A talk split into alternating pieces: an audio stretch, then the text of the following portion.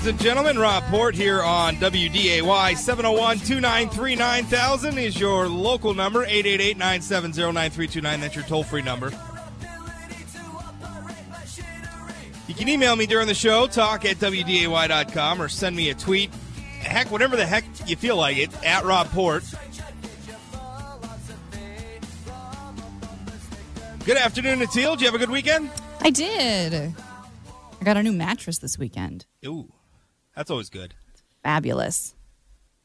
I remember the first time I spent most of. I moved out of my parents' house when I was 18 years old. Um, lived in an apartment with a friend for a little while. Bought my first house in my early 20s, and uh, but didn't have a lot of furniture in, the house for a long time. um, it's kind of bachelor pad type thing, and uh, my I had a mattress on the floor for a long time. And I remember um, shortly after my wife and I started living together, my parents bought us a, uh, a, a like a, a, a nice sleigh bed, and it was like a revelation. I, I didn't realize how poorly I was sleeping. So that that stuff matters. It makes a big deal, big difference. Uh, I had a good weekend as well. Watched the Minot High Magi secure their third straight boys basketball championship over the weekend. So that was pretty cool. My daughter was cheering, so I was down there cheering them on, and it was fun. Beat uh, Bismarck Century, so that was pretty cool.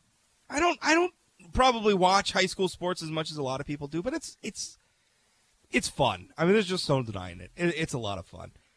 But anyway, I want to get straight to my guest, uh, who actually is probably a familiar voice because he sat in for me on Friday, former Lieutenant Governor Drew Wrigley, who also, for the purposes of this segment, was also the former U.S. Attorney for the state of North Dakota. And I wanted to talk to him because we're hearing a lot of stuff uh, out there about Trump replacing U.S. attorneys and how it's terrible the way he's going about doing it and yada yada. And Drew was a U.S. attorney, and I wanted to, who's been through this process, both being appointed to replace somebody as U.S. attorney uh, and also being replaced when a new uh, presidential administration uh, came in from another party. Uh, so, Drew, welcome to the program, and thanks so much for sitting on Friday. Hope you had fun. I did have fun. It was a pleasure to be there, Rob. Good to good to be on with you and your listeners today. I want to read something. Uh, former U.S. attorney, who, by the way, was was not your immediate pre- predecessor. I understand there was an interim uh, person, but uh, the the person appointed by President Obama to fill your position, Tim Purdon, uh, said recently to KX News, I quote, "I want to make it very clear. I don't think this was handled well at all." And he's talking about Trump uh, asking for the resignation of, of dozens of U.S. attorneys across the country. Um, I, uh, whether you're whether they're career prosecutors or people who have never worked in the department before that have given public service, these are prosecutors that have been uh, focused on taking apart drug cartels and prosecuting terrorists, domestic and foreign.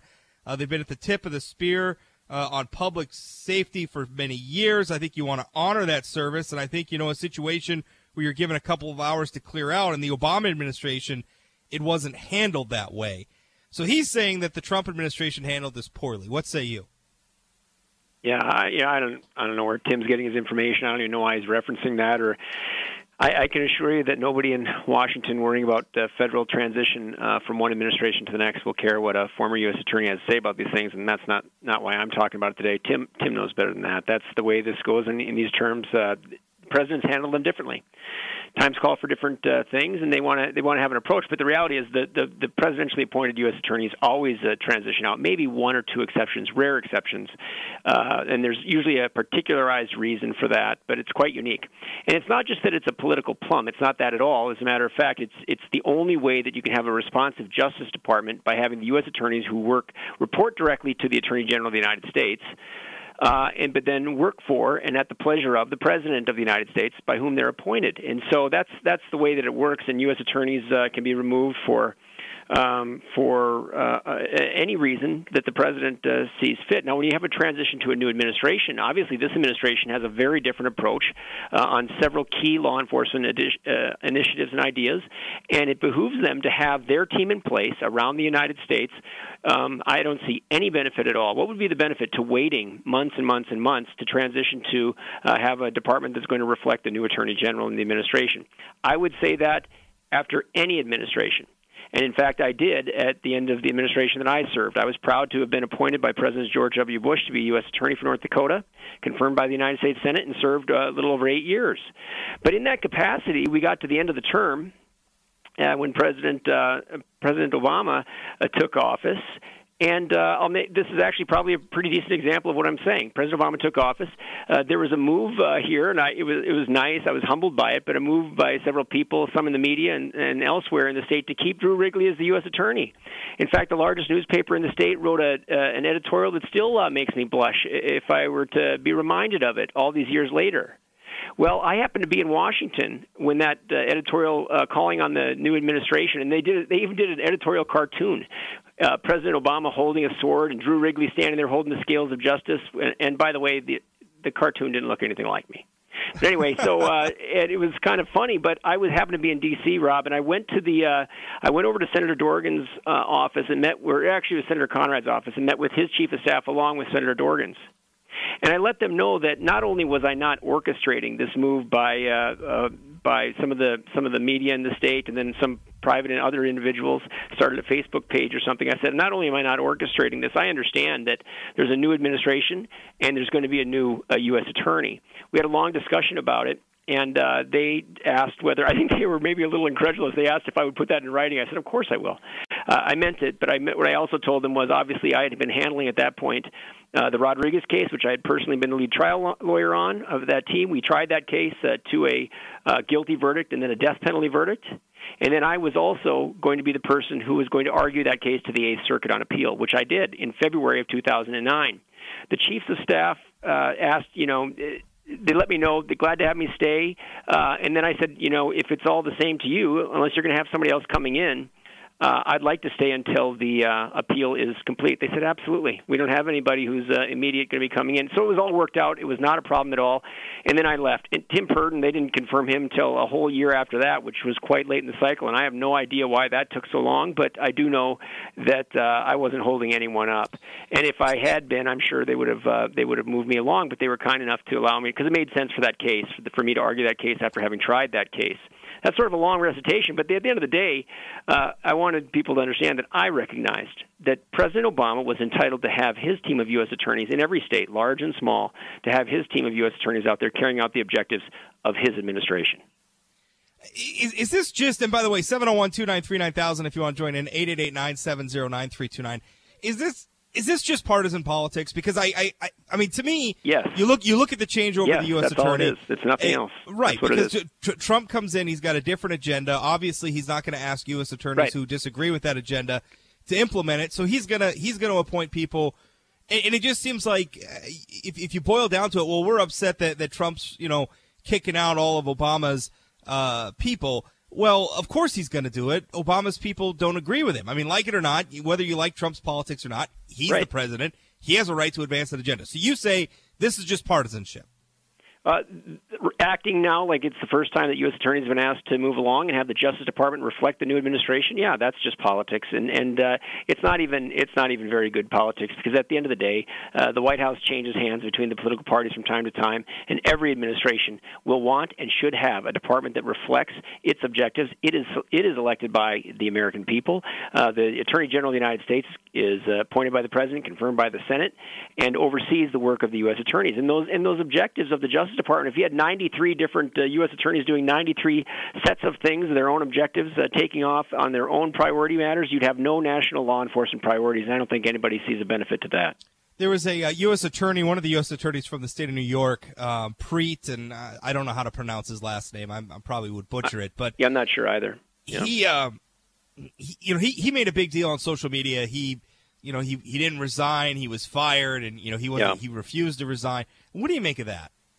You know, I don't I don't know him personally. Uh, he's an impressive person. I, I will say that. Uh, over the years, I remember reading about him when he was first appointed. That's one of the you know real key U.S. attorney spots in the United States, and he sounded like he had an impressive background, and and it sounds like he's had an impressive uh, uh, you know service as the U.S. attorney for the Southern District of New York. So, uh, you know, I certainly applaud him in that. And there is sort of a kinship between uh, U.S. attorneys of both parties across the years. It's always fun to talk to those people. So I have nothing but uh, I've only read you know praise about him uh, publicly. Why he why he took this uh, this uh, move. I'm not sure. There were some reports that uh, the president apparently had indicated he wanted him to stay, and now there was a change of mind and heart. Um, I, again, I don't know. Uh, I don't know uh, the, that U.S. attorney, um, but uh, his impressive service, I think, is what uh, he'll he'll he should stand on. And, and on the way out the door, I guess uh, you just sort of take that as you go. My guess is, although again I don't know him, probably a little bit tongue in cheek. You know what I mean? I, I'll bet you. You know, he made comment too. I saw in the news that he was just proud of his service, uh, proud of having out the opportunity to serve as the United States attorney, and I can sure echo that. I, I always have felt and I always will feel the same way. So uh, I'm thinking maybe that wasn't such a serious remark by him. I'm sure he understands how it goes. All right. Well, Drew, thank you so much for your time and bringing a little clarity to that issue. Uh, I think we all appreciate it. Thank you. Take care. Thank you. That's uh, Drew Wrigley, former U.S. Attorney, former Lieutenant Governor, and uh, sometime talk radio guest host. We're going to take a little bit of a break. We'll be right back. 701 293 9000. You want to join the program? 888 970 9329. Email talk at WDAY.com. We'll be right back. Don't go away.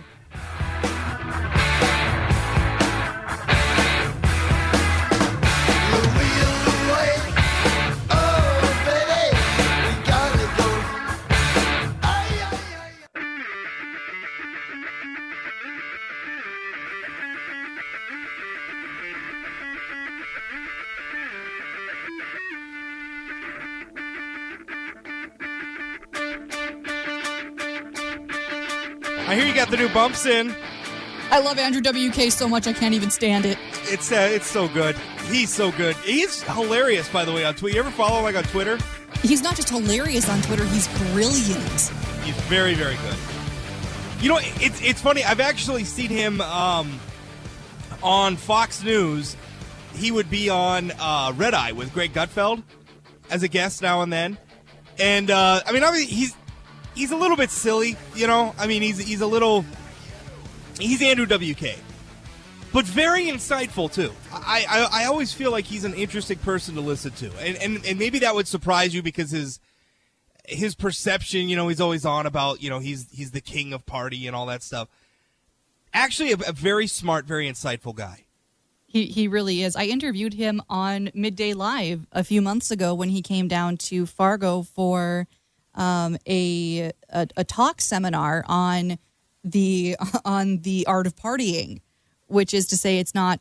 It wasn't just about you know throwing a party. It was about I- injecting that sort of positivity into your everyday life, and it's it was it was really really amazing. He's he's very insightful and uh, even all of his music isn't just about partying. I'm going to take us out with a piece from um, his album 55 Cadillac, which is my favorite right. of his albums. All right, sounds good. Uh, we have a uh, listener asking, uh, "Who the heck is MWK?" It's Andrew, Andrew WK, WK. and his music is great. You should look it up. Uh, let's see. Listener says it sounded like a Tony Hawk video game intro. Well, too bad. You know what? I think it sounds pretty good. We love it. You know, over the um, over the weekend, we had a little bit. A story broke about uh, Governor Doug Burgum uh, taking money from people who work in the oil industry, not from like the political action committees, but just oil, like oil industry executives. Um, and he he did that back during the primary campaign. He he made some comments about that because because Wayne Stenehjem was getting some some donations from the oil industry and he said, I quote, and this is quoting uh, Governor Doug Bur- Burgum from last May. Uh, he said, I quote, if you're a member of the NDIC and you're asking for someone's support and you regulate that industry and they know you're going to continue to regulate them, think about that power dynamic. So back in May, Burgum sort of sh- throwing some shade at Stenehjem for taking those sorts of donations, and then Burgum goes on in the general election to take those donations themselves. And I was critical of Burgum back in May when he made those original comments. I said that if, if the money was being offered to him, he would absolutely take it. I think I feel exonerated in those comments because obviously when it was offered to him, he did take it. Uh, Burgum is defending it now by saying, you know, essentially he, he thinks that those people ought to be allowed to participate in the political process the same as everybody else. And I agree with him. Um, I don't know why he made those original comments in, in the first place. North Dakota Democrats have been trying to make this a political issue for multiple election cycles now, going back at least to 2012. Uh, they were sort of attacking North Dakota's Public Service Commission uh, candidates, uh, Republicans, uh, including former Congressman uh, Kevin Cramer, Uh, so I must have gone back as far as 2010, maybe. I don't know. Um, for taking donations from the coal industry, which obviously the Public Service Commission regulates surface mining in that. There was a there was a lawsuit filed by environmentalists and everything, and it was thrown out of court and everything else because you know what? We have a participatory sort of government, which means that we are allowed to influence the people who govern us. I, I, I think sometimes we get so lost in this race to cast everything that the people we disagree with is doing as negative, as as untoward, as unethical, or whatever. That, that we just sort of lose sight of of the, the overall picture, right? So in this instance, you know, everybody's like, oh, you know, special interests are out there spending money to influence Governor Burgum. And it's like, all sorts of people spend money to influence politicians. All sorts of people communicate with politicians to influence them. All sorts of people write op eds and blog posts and make YouTube videos and everything else trying to influence the political process. That is how democracy works. People are allowed to spend money to advance the political causes or the political candidates that they agree that they agree with, that they think is best for the state. In the primary, clearly a lot of people in the oil industry thought that was Wayne Stenehjem. In the general election, they thought it was Doug Burgum. Now, the, the thing goes as well, the governor sits on the NDIC, the North Dakota Industrial Commission, which regulates oil and gas development in the state. And so, because they're regulating oil and gas, it's not appropriate that the oil and gas industry donate to help elect the people who sit on that commission. And to which I say, baloney. Why not? I mean, we, we never complain about donations to candidates from people who don't want to who don't want to pump oil or drill for oil, for people who want to stop building oil wells, or people who want to stop mining coal. Why is it why why is it that if you're somebody who works in the industry and wants to drill for oil, why shouldn't your voice matter in the political process? And I, and I think the only reason, in terms of ethics or whatever, I mean, I don't want a bunch of people who are bought off or whatever. So we do need a level of accountability, but that accountability is in the form of disclosure. Disclose the donations. These are the people who gave money to help elect Doug Burgum. We all know what they are. We can look it up. If anything, we ought to disclose more. I've been an advocate for that for some time. I'd be okay with more often disclosures and disclosing even more. But beyond that, people ought to be able to spend their money the way they want to spend it. If you want to spend it on a certain candidate, if you want to spend it on whoever, and each one of us who spends money on, on politics is advancing a special interest, our interests. We are all special interests. Doug Burgum said something, he did something hypocritical. He said something kind of dumb back during the primary campaign and then during the general did the opposite of what he said originally. And that's on Burgum, and he needs to explain that. But I, I am really tired of this idea that oil industry or coal industry or whatever donations are, are inherently tainted or whatever. Give me a break. It's a partisan talking point. Democrats have been campaigning on it for years now, and they're not winning because most North Dakotans know it's a dumb talking. All right, more to come straight ahead. We're going to talk with David Flynn, UND economist, professor of economics at the University of North Dakota, about the state's revenue forecasting. We'll talk with him, and uh, the Teal's going to take us out here with Andrew WK's, her favorite Andrew WK song. More straight ahead. Don't go away.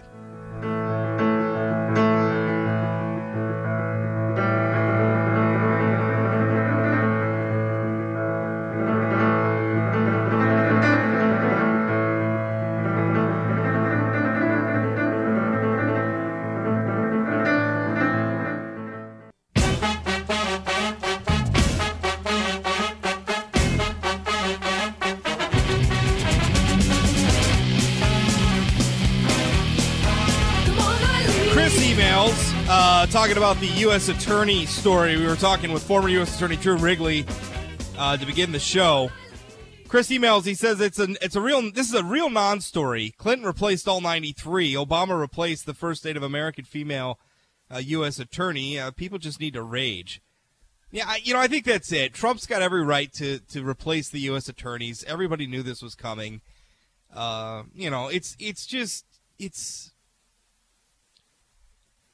it's just it's just people are just feeding the rage, right? It's just it's just another talking point to throw out. That's all it is. All right, let's uh, let's move on here. We have uh, UND uh, economics professor David Flynn uh, on the show, and uh, I I read David's blog as you should.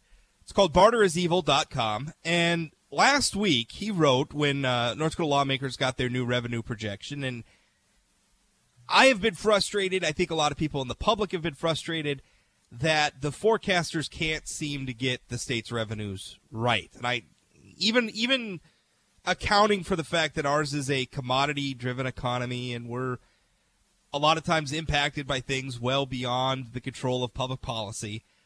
But it, it's frustrating that they can't get it right. And on his blog, David wrote of this most recent forecast, I quote, I would go into the details of the forecast, but why bother?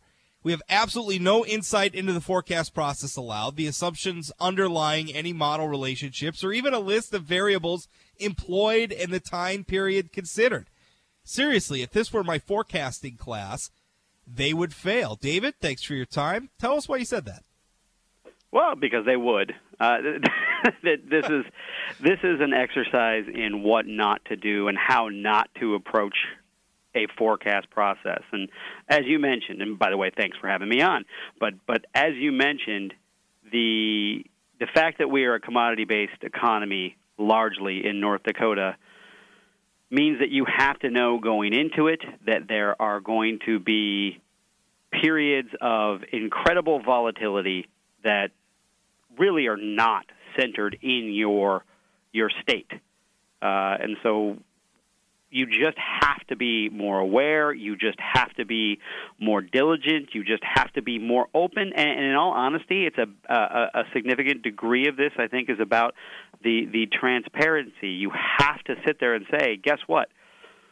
We have to do an update every single month. We don't want to do these sporadic updates that somehow leave you with the opinion that oh, we're correcting it now uh, and then we keep correcting it down and down and down and down. I mean, there, there's a there's a degree of this that is on Moody's. There's a degree of this that is on the legislature. It's just not being done in what I would tell you is the way I teach my students how to approach the forecast process. 701 293 9000 if you want to join the program. 888 970 9329. This stuff matters because our lawmakers, they're in session every odd numbered year, you know, the first part of the year for no more than 80 days.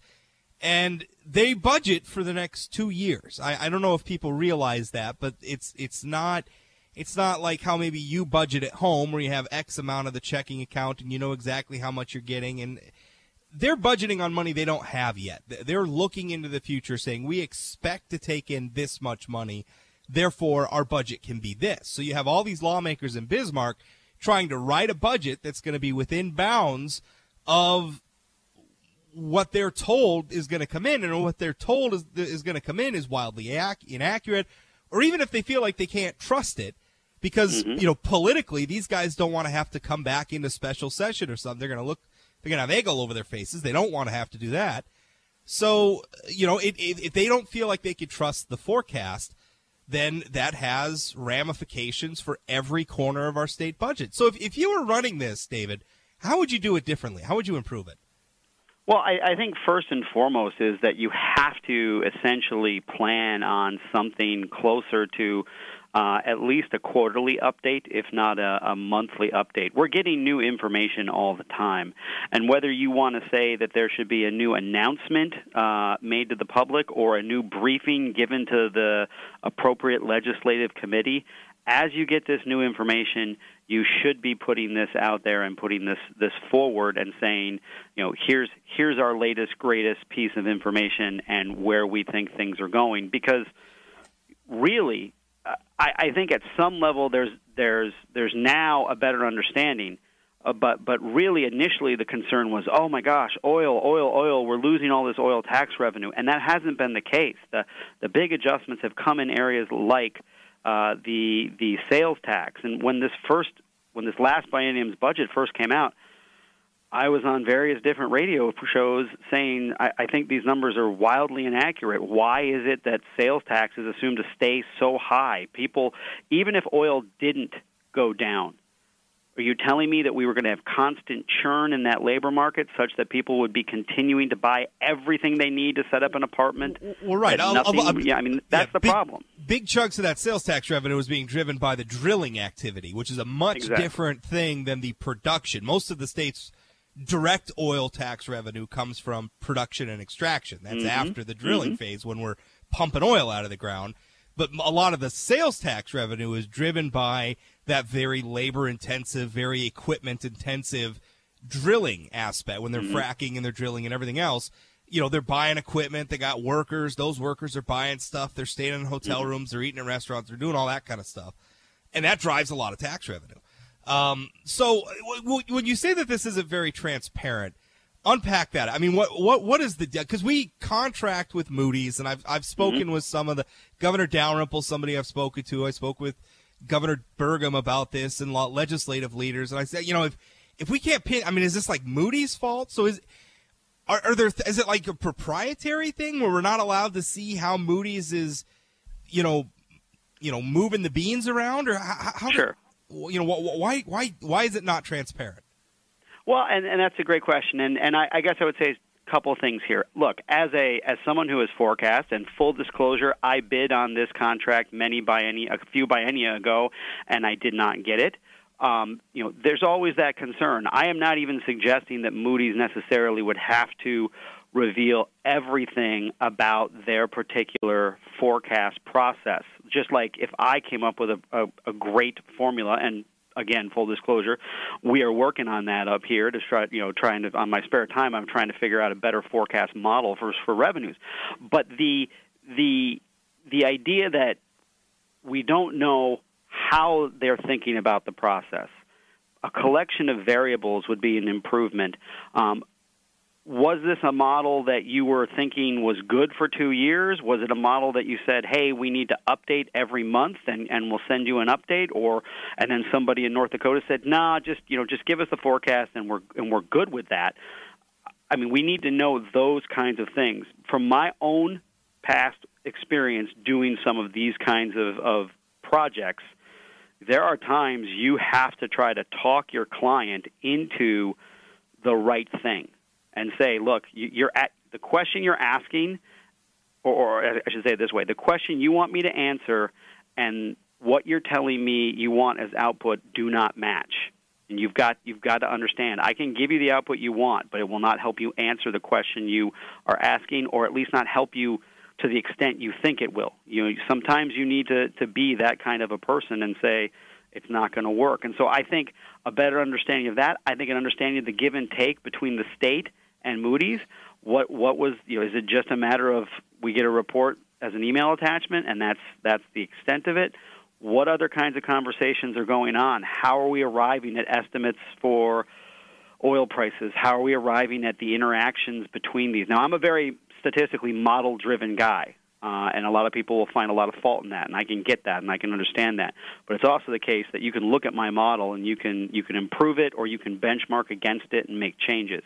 If this is just sort of a, a kind of a we see this kind of relationship happening, and therefore we see this going on, and we think this is the number, I, I don't see how that's superior to, to anything else that's out there. Well, and, we should point out it's it's not just the shortfalls because before we Mhm. were in this revenue with shortfalls, we had a booming budget, and the Yep. forecasts were wildly off there. As a matter of fact, I, I think in one biennium, the peak of the oil boom, I think I remember doing the math, and the forecasts were off by more than a billion dollars.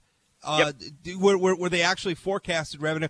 And that's not good either, right? I, I remember talking to lawmakers at the time, and they were sort of chuckling, saying, "Well, that's okay because, you know, if, if the forecasted revenue was was higher, then we would spend all the money." Which I got to say, as a fiscal conservative, was a little depressing to hear. But setting that aside, you know, uh, there are there are policy decisions to be made, funding for universities, tax policy, all sorts of things which are built on top of that forecast. And if it's off by a billion dollars, one way or the other, how do you make good policy? Uh, So it's not just it's not just that they haven't been able to forecast the the, the revenue slide post oil boom. It's that they, they didn't get it right going during the oil boom either. Yep, and that's you're exactly right. I mean, if we're talking about a policy formulation process, um, you know, inaccuracy is inaccuracy. Missing, uh, yes, missing on the downside is is not necessarily the same extent of the problem as as being too high on your forecast, but it does create problems in terms of process. How do you formulate your policies going forward? I think it's a legitimate question to to sit there and say, were the legislature just used to these forecasts coming in low and assuming that there'd be extra money coming in. That's the kind of thing that builds into your process. I don't like equating government budgets and, and household budgets, but if a household keeps getting money in revenue in in excess of what they're planning on on getting, they start treating that kind of stuff like found money they start sitting there and saying, well, we can go out to eat another time, or we can buy a big TV, or we can do this with it. I mean, there are all kinds of things, and some of that's good, and some of that's not good. And and I'm not faulting you know the the, the households for making decisions with money that they have, but you know, in the long run, infrastructure needs, other kinds of, of planning weren't taking place when we were absolutely 100% flush with extra revenues, and now we're not. And so, I mean, it, it's just a a monumental collapse of the forecast process over the last decade or so. I, I don't think that you have to be an, an economics professor. In fact, I think you could even be a college dropout blogger to understand that revenues from an oil boom aren't going to be the new normal, right? I, I was saying I- this. I would agree. we're- We maybe agree. shouldn't be building, you know, hundred percent increases in this in the general fund spending on the back of revenues during a, a abnormal point in, in our state's economy that's not going to be the new normal and everybody knows this but they did it anyway and that's where we're at. They got a new forecast. We're now entering you know the rubber's going to hit the road on budgeting here starting this week. Uh where you know and, and we're going to see a lot of tough decisions get made. What's your advice for lawmakers as they're making their decisions? Because I, I think there's a lot of them that got to be quietly saying how much how much can we trust this forecast really Well, I, I think I think um, you know, in all honesty, one of the things they have to be doing is sitting there saying, I, I don't think we can trust uh, these numbers at all, and they have to start saying to themselves, Are there other people we need to talk to? Are there other people we need to be talking to um, now and and possibly in an ongoing capacity? Uh, but they also have to probably now be entering into that minimize the damage mode, where you know I I'm sure they don't want to make further cuts. But at the same time, they're going to have to do, and they're going to have to sit there and say, what are the least damaging cuts I can make, even even though, and, and I'm an economist, so the idea of fairness is kind of one that I don't deal with because Yeah. I'm, I'm more about efficiency and, well, than I am that's, about that- equity. That's, that's a policy question. I mean, I think what we're Right. talking about more is, is the science of, of getting that Yeah. revenue projection right. What Yeah. one last question? Would it make sense to have more than one forecast, or to have, you know, we have Moody's do one. Maybe we have, uh, and maybe it costs a little extra money, but it seems like maybe if we got a couple, now we have a few different data points it could look at. Yep. You know, try to find a middle ground between them, or are we just? I- I seems like we're just kind of hanging our hat that. on one. Yeah, I, I know many states that do that. My uh, when I I was in Indiana when I was getting my PhD, and uh, the state of Indiana got between three and five different forecasts. Couple from the universities in the state, Indiana, Purdue, uh, a couple of private sector forecasts, and basically had quarterly meetings where they sat down. The the key legislative committee sat down with the forecasters, saying, "What's your update? What are you seeing?" And they got multiple data points. And and really, the virtue of that is if everybody's saying the same kind of thing, but maybe their num their level is a little bit off, but they're all predicting growth. That's a pretty strong indicator that there's going to Sure. be growth.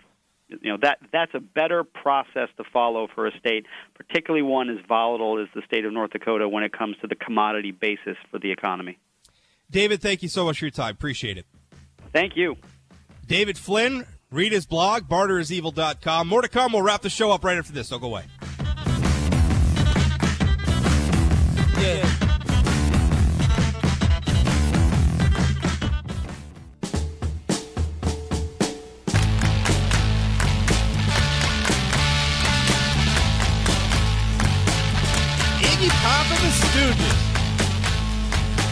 Good song. no fun. Welcome back, Rob Port. We're going to wrap the uh, show up. Jay Thomas show coming up next. I'll be sticking around a little bit. We're going to talk about the gambling thing. Uh, House Majority Leader Al Carlson's casino bill got a uh, got a committee hearing today, and I, I actually wrote a, a, a, a post saying that the state of North Dakota ought to just legalize gambling. What would you think about that, Natil? Just Uh, le- just legalize it. Yeah, Just- well, I guess, I, guess if we're going to just legalize gambling, let's legalize marijuana while we're at it too, and then I won't Yeah, have to right, wait for a- the stupid medical marijuana stuff to get figured out. I have been I've been advocating that since last year when I was critical of the medical marijuana ballot. I, let's just legalize it. Let's just just legalize it. That's what we ought to do. I don't know if the state's ready for such big steps, Rob. Maybe not. But uh, hey, maybe Carlson's bill could at least start that discussion. I have heard, and I haven't confirmed this, but when I wrote my post, I got some texts from some lawmakers said that they were hearing about amendments to Carlson's bill, which might look towards a more wide, instead of state-owned casinos, private casinos, something like that. I don't know. Something to keep an eye on. Jay Thomas Show coming up next. Stay tuned for that. You can catch me Monday through Friday, 1 to 2 p.m. right here on WDAY, or 24 hours a day, 7 days a week at sayanythingblog.com. Thanks for listening, and we'll talk again. I was gonna show them all this time. Cause you know I ain't no fool and I don't need no more schooling. I was born to just walk the line.